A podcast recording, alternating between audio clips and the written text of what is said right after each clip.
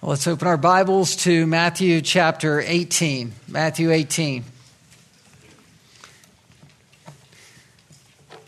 This is going to introduce a very practical topic, and uh, our first topic will be on humility.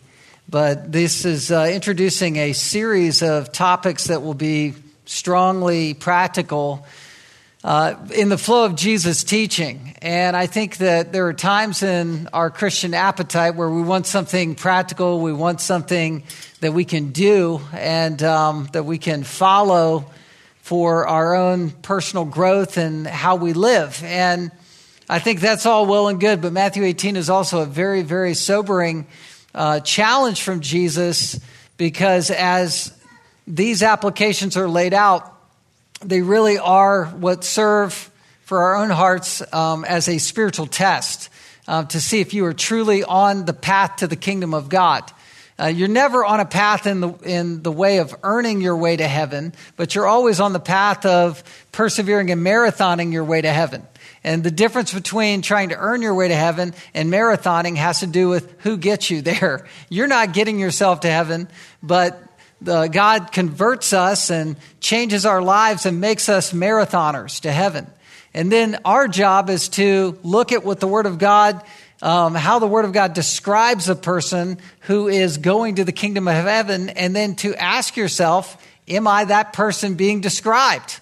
Am I a runner? Am I a marathoner? Am I a true Christian? Or am I sort of self deceived, duping myself into believing that I'm on my way to heaven when I really am not. And that's Jesus' concern here in Matthew 18. He's giving very practical instruction um, by way of really requirements to enter the kingdom of heaven. And that's how I've scoped out chapter 18. What, is, what does true faith require? What does it look like to truly be a Christian? To truly be a Christian, you have number one, childlike humility, verses one to six. Number two, you're someone who will radically amputate your own sin. If your right hand causes you to stumble, you cut it off. You're willing to do business with your sin. You don't just ignore it. Um, true living faith or a true Christian is also somebody who underwent a sacrificial rescue. You once were lost and then you were found. You were going one direction and then God commanded an about face in your life, gave you a new heart and rescued you through sacrifice. Ultimately, his own sacrifice. Then, fourthly, we're going to learn about unconditional forgiveness. A true heart, converted heart, will forgive. You forgive because you know forgiveness. You've been introduced um, to what it looks like to be forgiven. Verse uh, verses 21 to 35 is all of that discussion. How many times do you forgive? Seven times? No, 70 times seven. You're in an unconditionally forgiving posture towards people who sin against you because you know the massive amount of forgiveness that you have received. Well, let's look at this first requirement for entering the kingdom, verses 1 to 6. It's the requirement of humility. A changed heart is a humble heart. A changed heart is a heart that has been forgiven and humbled in that forgiveness. A soft heart. And I'm borrowing the title of our sermon, True Greatness, which is humility, from C.J. Mahaney's book um, on humility. It's true greatness. Um, and sort of subtitled under True Greatness, True Greatness is childlike humility childlike humility. It's having the faith of a child. Pride is the ultimate opposite of humility. Pride is the petri dish of sin for which all other sin grows. Pride is the DNA strand in our own life for all other outgrowth of sin. Pride is what destroys us from the inside out. Pride is what suffocates others as it goes from the inside out onto others. Pride is something of massive fallout in our own lives. And because you've experienced the fallout of pride, I won't belabor the point in the introduction about how bad pride really is. Just assuming this, I will say a few things. Pride is what seduced Satan to ultimately lead a rebellion in heaven for his revolt against God. Pride is what welled up in the heart of Eve when she was tempted by Satan in the wilderness. Ultimately, Adam and Eve fell because of their own pride and condemned humanity to hell, but by the grace of God and salvation. The tribe of Korah, you remember at the Exodus, was literally swallowed by the earth, opening up and swallowing it up because of their complaining sin. There, the illustration Paul is hearkening back to in 1 Corinthians 10 when he said, Pride comes before the fall. We raise ourselves up and God puts us down. James 4, 6 through 7, quoting the Old Testament, God is opposed to the proud, but gives grace to the humble. Pride is what disallows someone from being in the favor of God. Pride is what disqualifies someone from being in spiritual leadership. Pride undealt with in your soul, watch this, will bar you from heaven.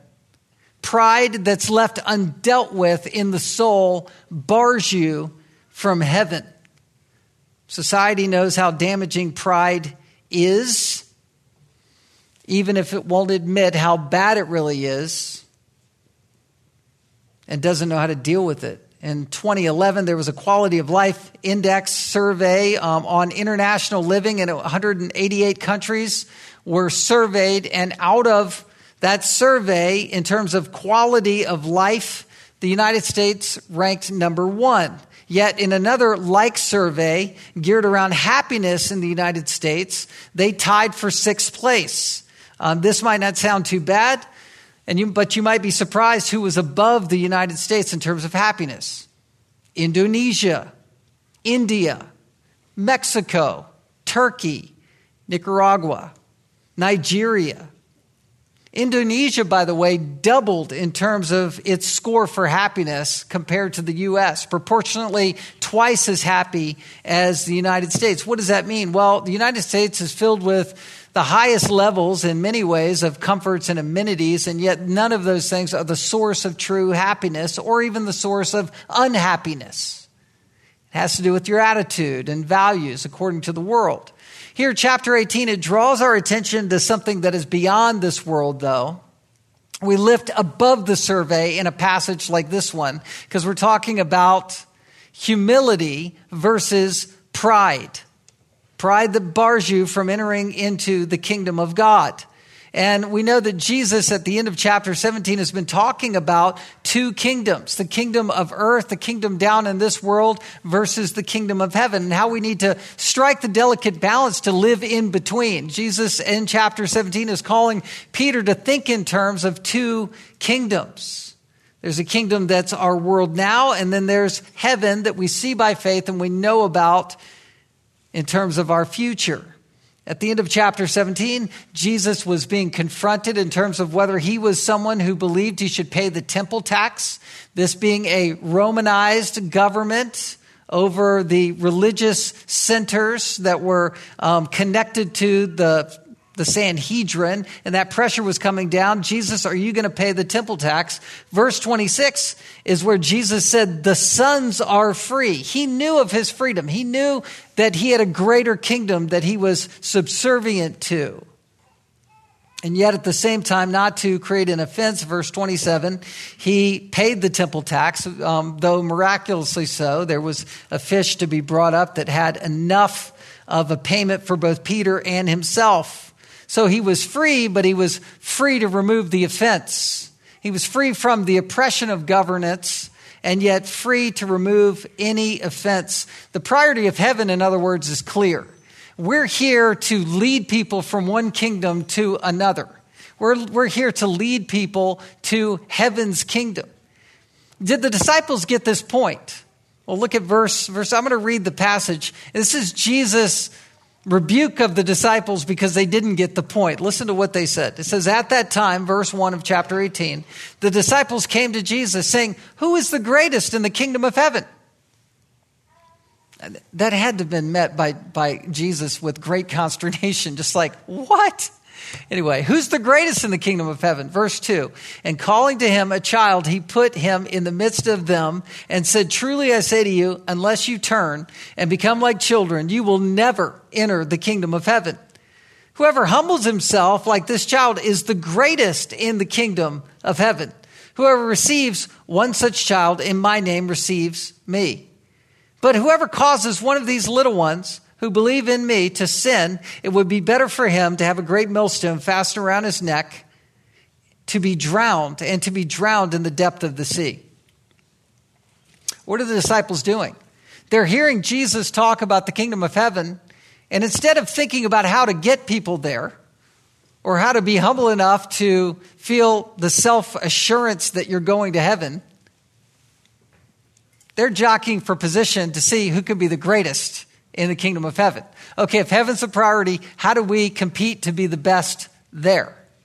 That's their attitude. They want to stake their claim before anyone else can to say, I want pole position in heaven. This is the right priority of heaven with the wrong application. To be clear, they are in over their heads. They're not thinking clearly. It's the disciples. These are believers. They came to Jesus asking this question. This is the philosophy of our day. It's been the philosophy of my entire life to hear people say, How can you be the best in your world arena? Best life, best health, best athlete, best college, best job, best position, best job, best position in your job, best girlfriend, best, best wife, best family, best mother, best kids, best father, best bank account, best, best, best. Be the best.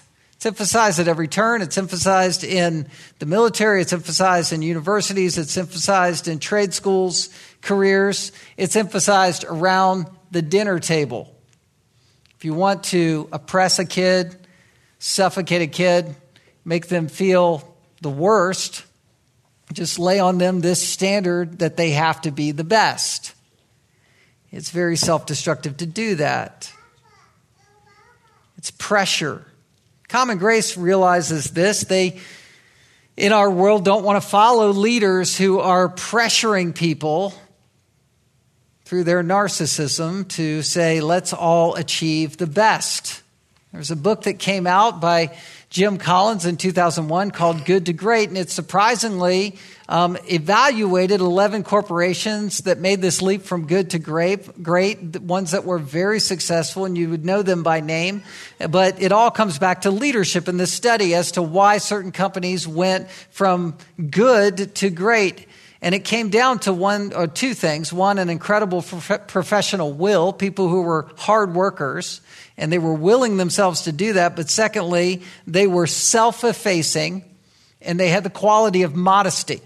These were the descriptors of leaders like that. They continually were said to be quiet, humble, modest, reserved, shy, gracious, mild mannered, self effacing, understanding. They didn't believe their own newspaper clippings. They were, um, they were called level five executive leaders. Level one are highly capable individuals, people who make contributions in the company. Level two, contributing team members, people who work well with other team members in group settings. Number three, the competent manager who organizes people and resources toward objectives. All of those are um, powerfully important to a company. Number four, the effective leader who catalyzes commitment to a clear and compelling vision, stimulating high performance. So you're, you're catalyzing, you're calling people to do things. And level five, this executive in this hierarchy of leadership is someone who builds enduring greatness through a paradoxical blend. Something that's a seeming contradiction, that's the blend of personal humility and professional will. Humility. Even the world understands that humility is this chief jewel of leadership. It's leaders who channel their ego away from themselves, who are decentralized, and they see the larger goal of building the company as more important than their ambition. Their ambition is driving towards the goal that is not themselves. The key is humility, it's not taking credit for anything. This is where people trip up. The Bible's definition of humility supersedes this. It, it goes to a deeper level with eternal stakes and eternal consequences. We are called to be humble. Oh, to be like Jesus, right? In all arenas. Oh, to be like Christ around the dinner table. Oh, to be like Christ when you're with your kids. Oh, to be like Jesus when you talk to your spouse. Oh, to be like Christ as a single man or woman who is finding contentment in the Lord. Oh, to be like Christ as you talk to someone that is a friend or someone who's not a friend, an enemy. Oh, to be like Jesus. And to be like Jesus means that you are humbly yielded to the Holy Spirit. That we have this softness of heart that is sensed by others. It all has to begin with your view of God, though. Isaiah 6, 66 2, the very last chapter of that long prophecy of Isaiah, in summary fashion says this All things, all these things my hand has made, God speaking. And so all things came to be, declares the Lord. But this is the one to whom I will look he who is humble and contrite in spirit and trembles at my word. 2 Corinthians 16 9, for the eyes of the Lord um, run to and fro throughout the earth to give strong support to those whose heart is blameless towards him. James 4 6, God opposes the proud, but gives grace to the humble. Gives more grace.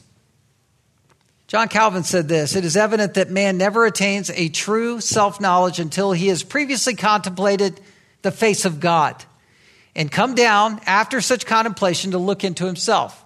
You could maybe back this up to the vision of Peter, James, and John at Mount Transfiguration, and now they're down to earth, practicing what they need to practice to advance the kingdom of God in mission, especially after Christ leaves. They need to be humble. They've seen the face of God. Now it's time to be humble. The spirit of our age that speaks to self achievement.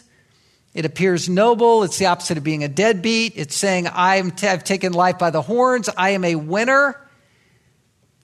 But this can easily turn sinful in our hearts because it is contaminated with the contaminant called pride that's in every heart. Every heart. This is what Satan went after with Adam and Eve in the garden. He incited that pride. He, he brought it to life in the heart of Adam and Eve. They were without sin, and yet because they were um, given the will to sin, the allowance by God to sin, this was incited by Satan. And this is the exact same scheme Satan used with Jesus later in the wilderness temptations that Jesus did not fall to. Do this, be this. You deserve it. That's the stuff that we have to kill. And we have to see that this left unkilled in the heart keeps you from heaven. Pride keeps you from heaven unless you have repented of it. It's not that you can't have a relapse, but you have a heart that wants to kill it. Someone left in their own pride has no more interest into the kingdom of God than someone who is, you know, a inveterate liar, embezzler, thief. Um, think of any of the grossest sins that, that come to mind. All of those sins are really subservient to this great sin of pride, of lifting yourself up, of bowing your neck and saying, I am king and God of my own life and existence. This is what the disciples were playing with. They're playing with the fire of pride. Now they're converted, they're on their way to heaven, but they're relapsing and they're being a bad and horrible example to all who would be watching their failed leadership. We learn of Jesus by passing and failing. Well, they were failing at this point, and we can learn from their failure, and they needed to learn from their failure. Who is the greatest? Verse 1 At that time, the disciples came to Jesus. This is the disciples' bold assertion, and this is the beginning of how we're going to define what true greatness is. Verses 1 to, 1 to 4 true greatness is defined first by what it is not. It is not this bold assertion. It's piggybacking right on the exchange of what Jesus had just taught. Remove stumbling blocks. Don't be an offense. You're free to defer not free to climb the spiritual ladder by stepping on people to rise to the top.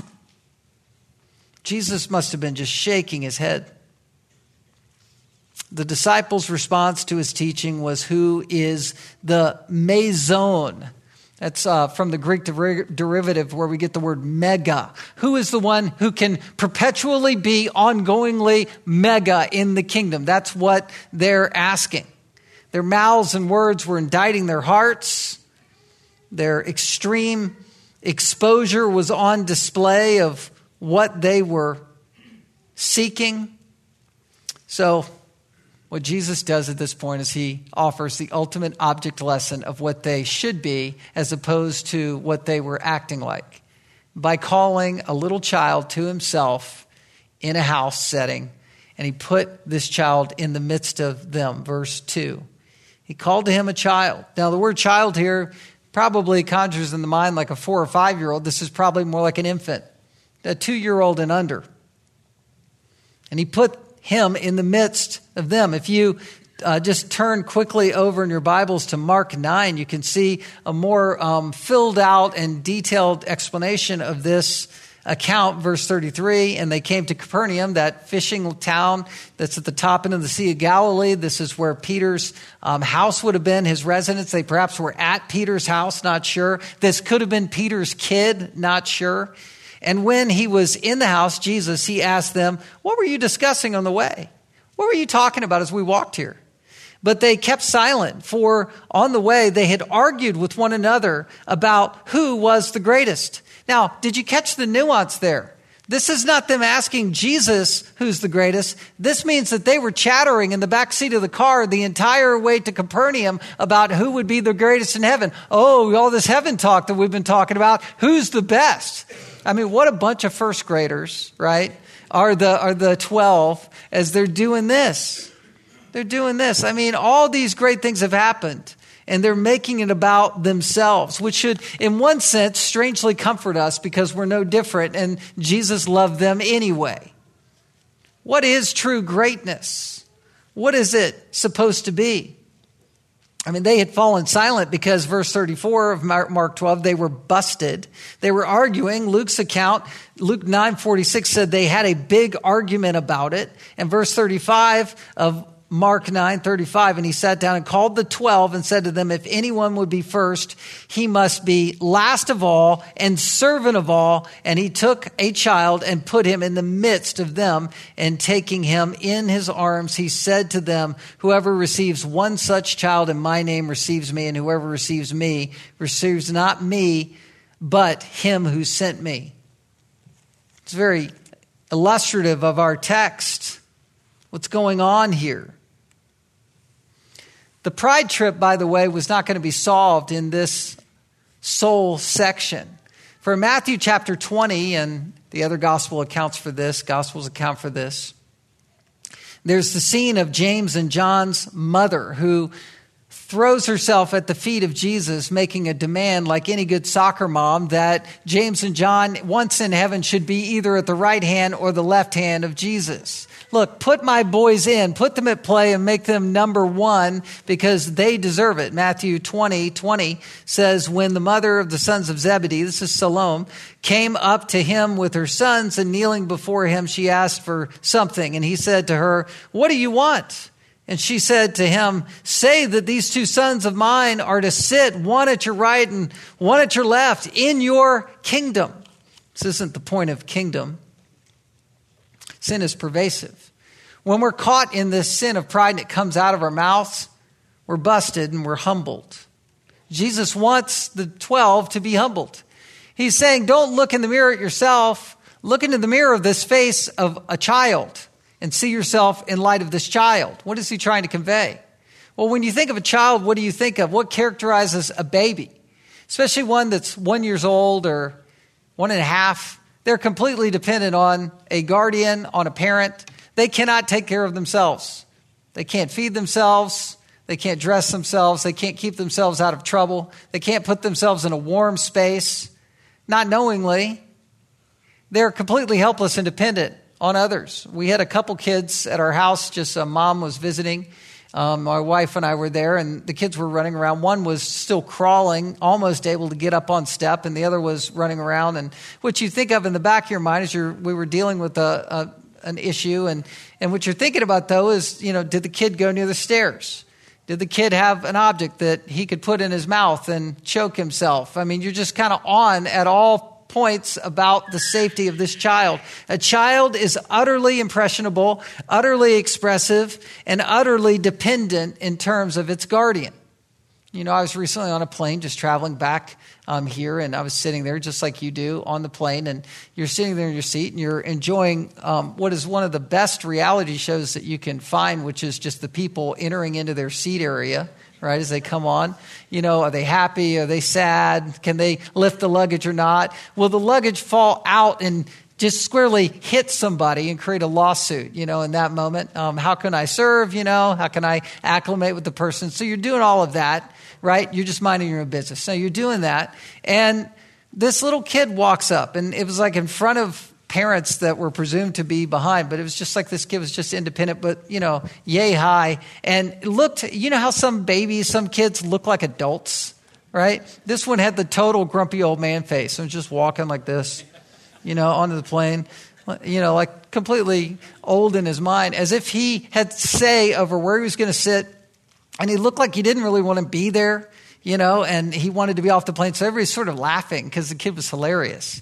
But um, it's just funny because the kid really, um, though he was a legend in his own mind, was um, completely dependent upon where his parent would put him and he would be. Kids need boundaries, they need prevention, they need direction or they will literally die. And this is the picture of the state of heart that Jesus wants us to be in. We're not self sufficient, we are completely Christ dependent. That's, that's how it is. And the Lord uses hard circumstances to humble us and to bring us to our knees and to the end of ourselves. But humility is the path of, of uh, the pathway to heaven because it means that your heart has been changed. A self sufficient pride person, pride driven person, is not yet born again. That's what Jesus is teaching. He said, verse 3 Truly I say to you, unless you turn, epistrepho, lest you about face and become like a child. This is what it means to be born again. Become like a child. Become like this baby. You'll never enter the kingdom of heaven. If pride is undealt with in your heart, up to the point of when you die, your pride will keep you from going to heaven. Your undealt with pride will bar you from heaven. It means that you're unregenerate. True believers repent of this foundational sin. They stop jockeying for first place. They repent of saying, I'm in the driver's seat of my own life. They see self focused ambition as sin.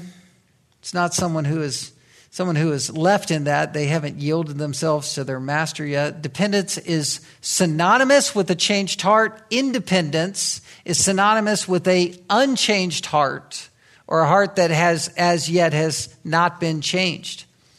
Uh, a key question to ask yourself is Is God my Father?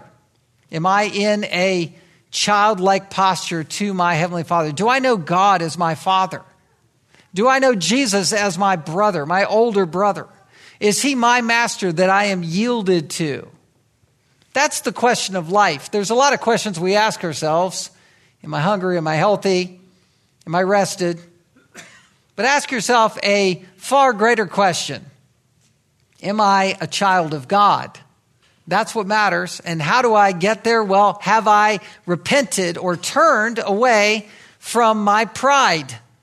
Have I turned my back on my pride and said, Lord, soften me so that I can come to you as a little baby in full dependence upon you? Your heart change does not precede death. Pride makes it too late for heaven.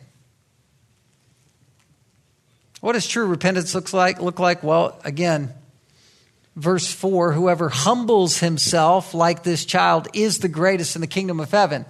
They were arguing who's the greatest?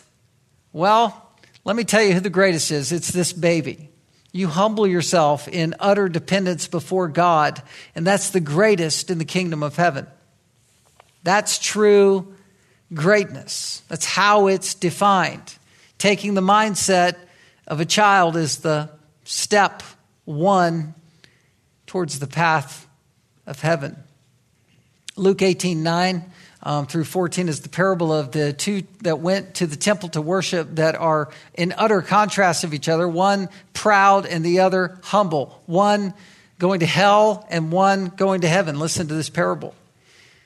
Luke 18 9 he also told this parable to some who trusted in themselves. Do you see the language? That they were righteous and treated others with contempt. Two men went up into the temple to pray, one a Pharisee and the other a tax collector. The Pharisee, standing by himself, prayed thus God, I thank you that I am not like other men, extortioners, unjust, adulterers, or even like this tax collector. I fast twice a week, I give tithes of all that I get. Just stop there a second. How, how is this person building the assurance of his own salvation? Trusting in himself? Looking down on others with contempt? And then comparing himself with other people. It's the worst thing you can do. You compare your marriage with someone else, you'll be bumped. You compare your family with someone else, you'll be bumped. You compare your status, you compare your spiritual status with someone else you'll be bumped. It's, it's a horrible thing to do to try to prop yourself up in superficiality and say, I'm better than that person because of X, Y, or Z, or I'm worse than that person because of X, Y, and Z. The only way to move forward in comparison, by way of comparison, is to compare yourself with God and be humbled and then receive grace. That's the path. That's the path. That's how you get out from the performance trap or comparison trap. The other person that went to the, to the temple was the tax collector. Verse 12 I fast twice a week, I give tithes, I'm sorry, but the tax collector, verse 13, standing far off, would not even lift up his eyes to heaven. He wouldn't even lift his eyes up, but beat his breast, saying, God, be merciful to me, a sinner. I tell you that this man went down to his house justified rather than the other. For everyone who exalts himself will be humbled, but the one who humbles himself will be exalted. Do you see that?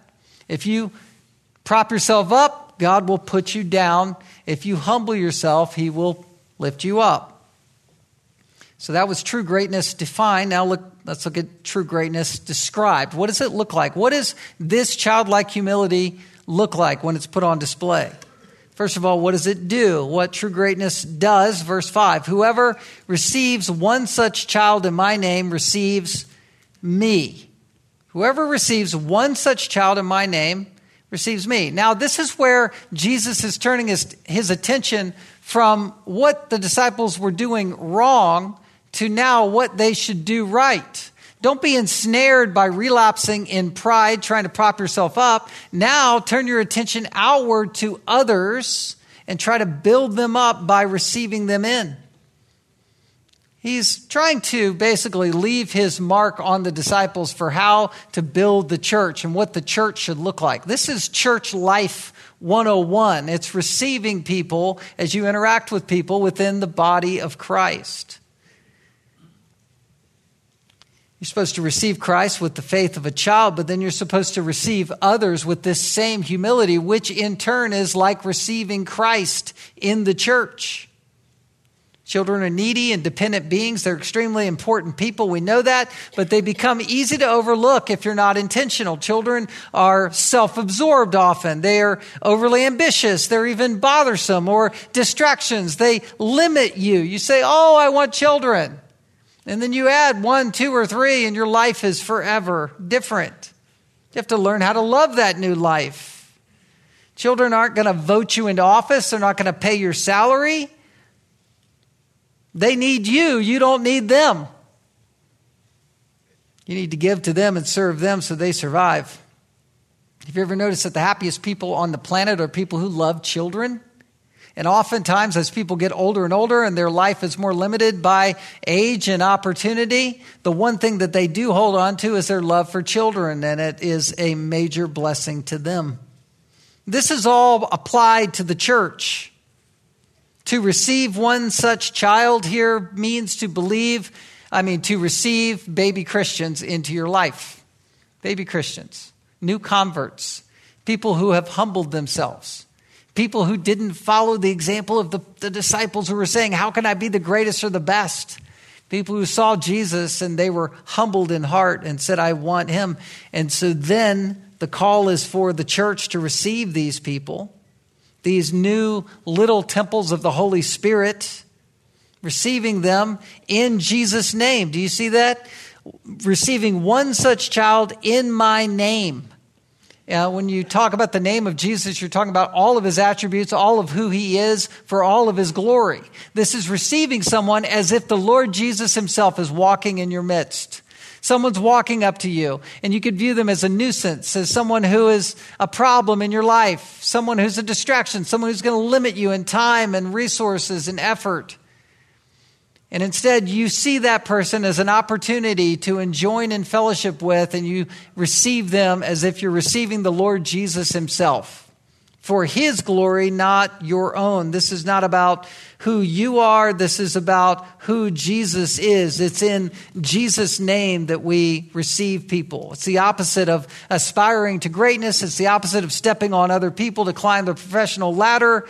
It's receiving people who, by and large, can't give you anything in return for what you're giving them.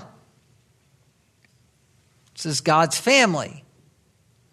Philippians 2 describes this. Philippians 2 1, if there's any encouragement in Christ, any comfort and love, this is what the Holy Spirit does in our life, any participation in the Spirit, any affection and sympathy. Complete my joy. Hey, I can just die and go to heaven, Paul's saying. Complete my joy. How? By being of the same mind, having the same love, being in full accord with one mind. Be unified in mission. What is the mission? Do nothing from selfish ambition or conceit. No pride but in humility, count others more significant than yourselves. Let each of you look not only to his own interests, but also to the interests of others. You esteem others higher, you build them up. You say in your heart and mind, they're better than me because God has made them his own. They are children of God. And we're supposed to look at all people like that, but in particular, new believers it's an opportunity to receive people, to take the last seat at the table, to be the opposite of what the disciples were doing by arguing over who could be the greatest. Well, what does true greatness not do? What it does is it receives people as if the children of God. What it does not do is cause people to stumble. Look at verse 6. But whoever causes one of these little ones, who believe in me to sin, it would be better for him to have a great millstone fastened around his neck and be drowned in the depth of the sea. Causing little ones to sin. What does that mean? What kind of sin are we talking about? Why, why did Jesus bring this up? This is a very abrupt, severe warning. It's one of the severest in all of the New Testament.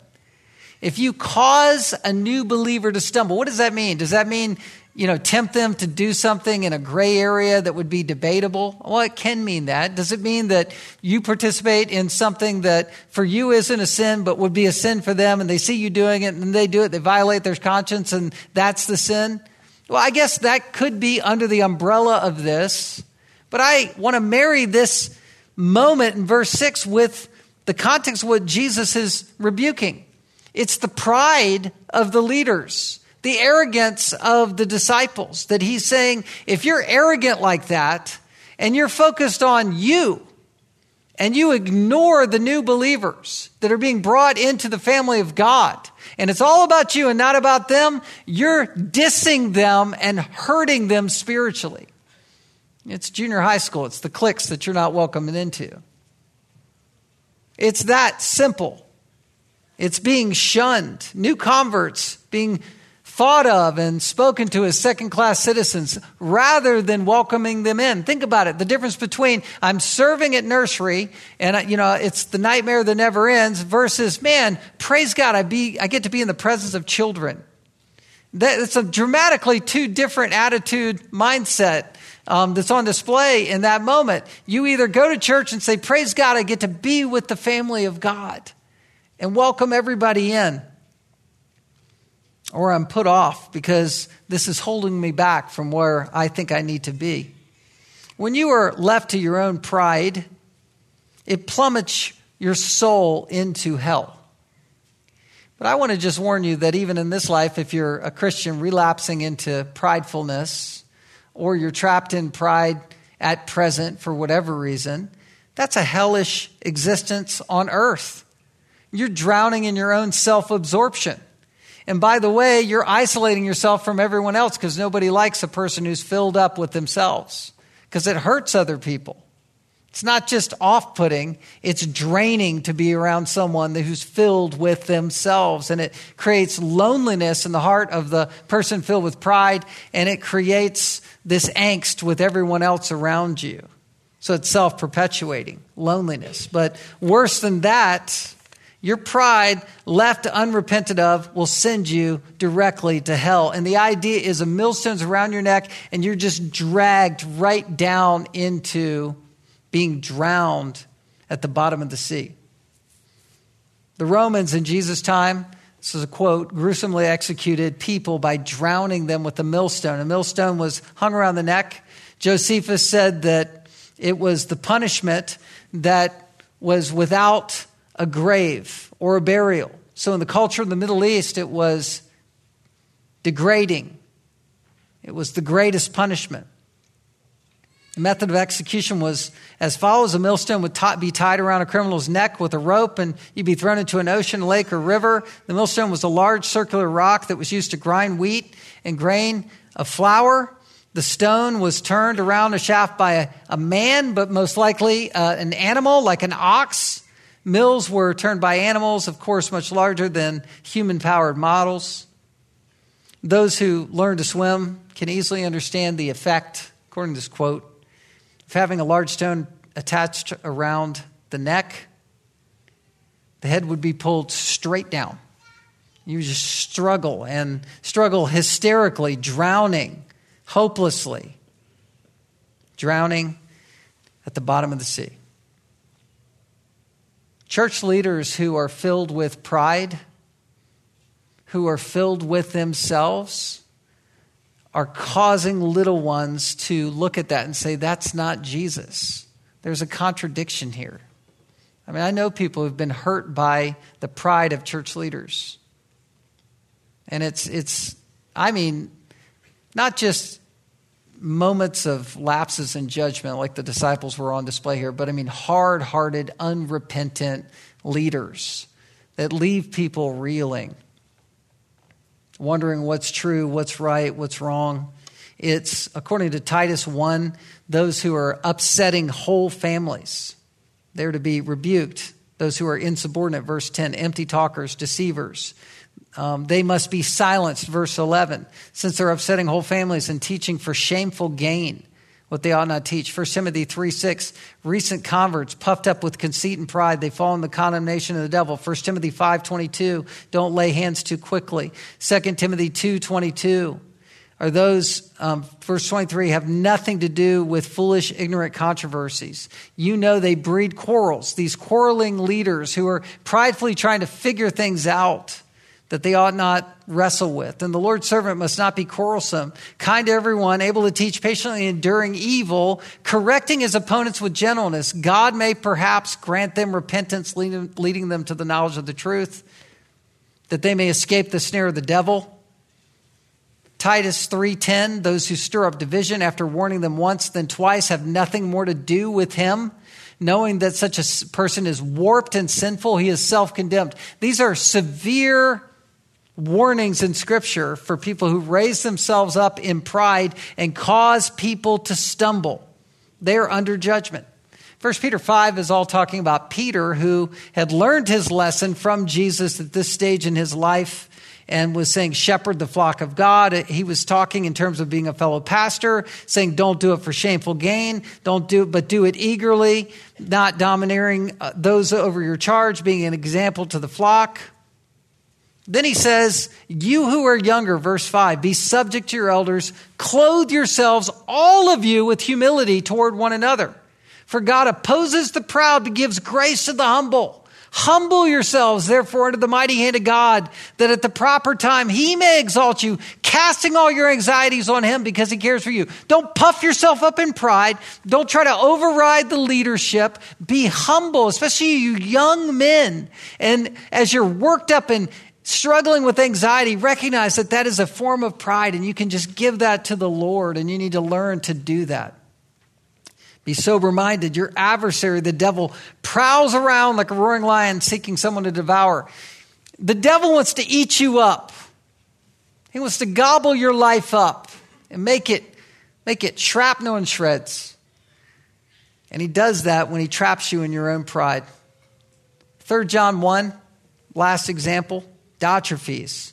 Listen to how he's described by John. This is John, who's the aged apostle. It says Diotrephes, who likes to put himself first, does not acknowledge our authority. People who are anti authority, people who are raised up in their own pride, people who want to live by selfish ambition are ensnared by pride. What did Jesus do? He modeled true greatness. He is the picture of true greatness. He is the picture of humility. Where is it found? Well, instead of a millstone, hung around someone's neck. For our sakes, he became the stumbling block to keep us from being sent to hell. He wasn't drowned in the depth of the sea. Instead, he took an execution, a form of execution that wasn't instantaneous like that. He writhed on a cross. He strapped it to his back, writhed on a cross for hours, absorbing our sin onto himself to save us from our own sin of pride. He was ultimately humbled so that we would be delivered from our pride, so that we in turn could be humbled and give him glory for saving us. Philippians 2, once again, we're to esteem others higher than ourselves. Why? Because we can have the mind which is yours in Christ Jesus. Verse 6 Who Philippians 2, who, though he was in the form of God, did not count equality with God a thing to be grasped. He wasn't entitled in heaven. He wasn't in a mindset of entitlement, I should say, in heaven. But he emptied himself by taking the form of a servant, being born in the likeness of men, and being found in human form. He humbled himself, himself by becoming obedient to the point of death, even death on a cross. Therefore, God was highly exalted Therefore, God has highly exalted him and bestowed on him the name that is above every name, so that the name of Jesus every knee should bow in heaven and on earth and under the earth, and every tongue confess that Jesus Christ is Lord to the glory of God the Father.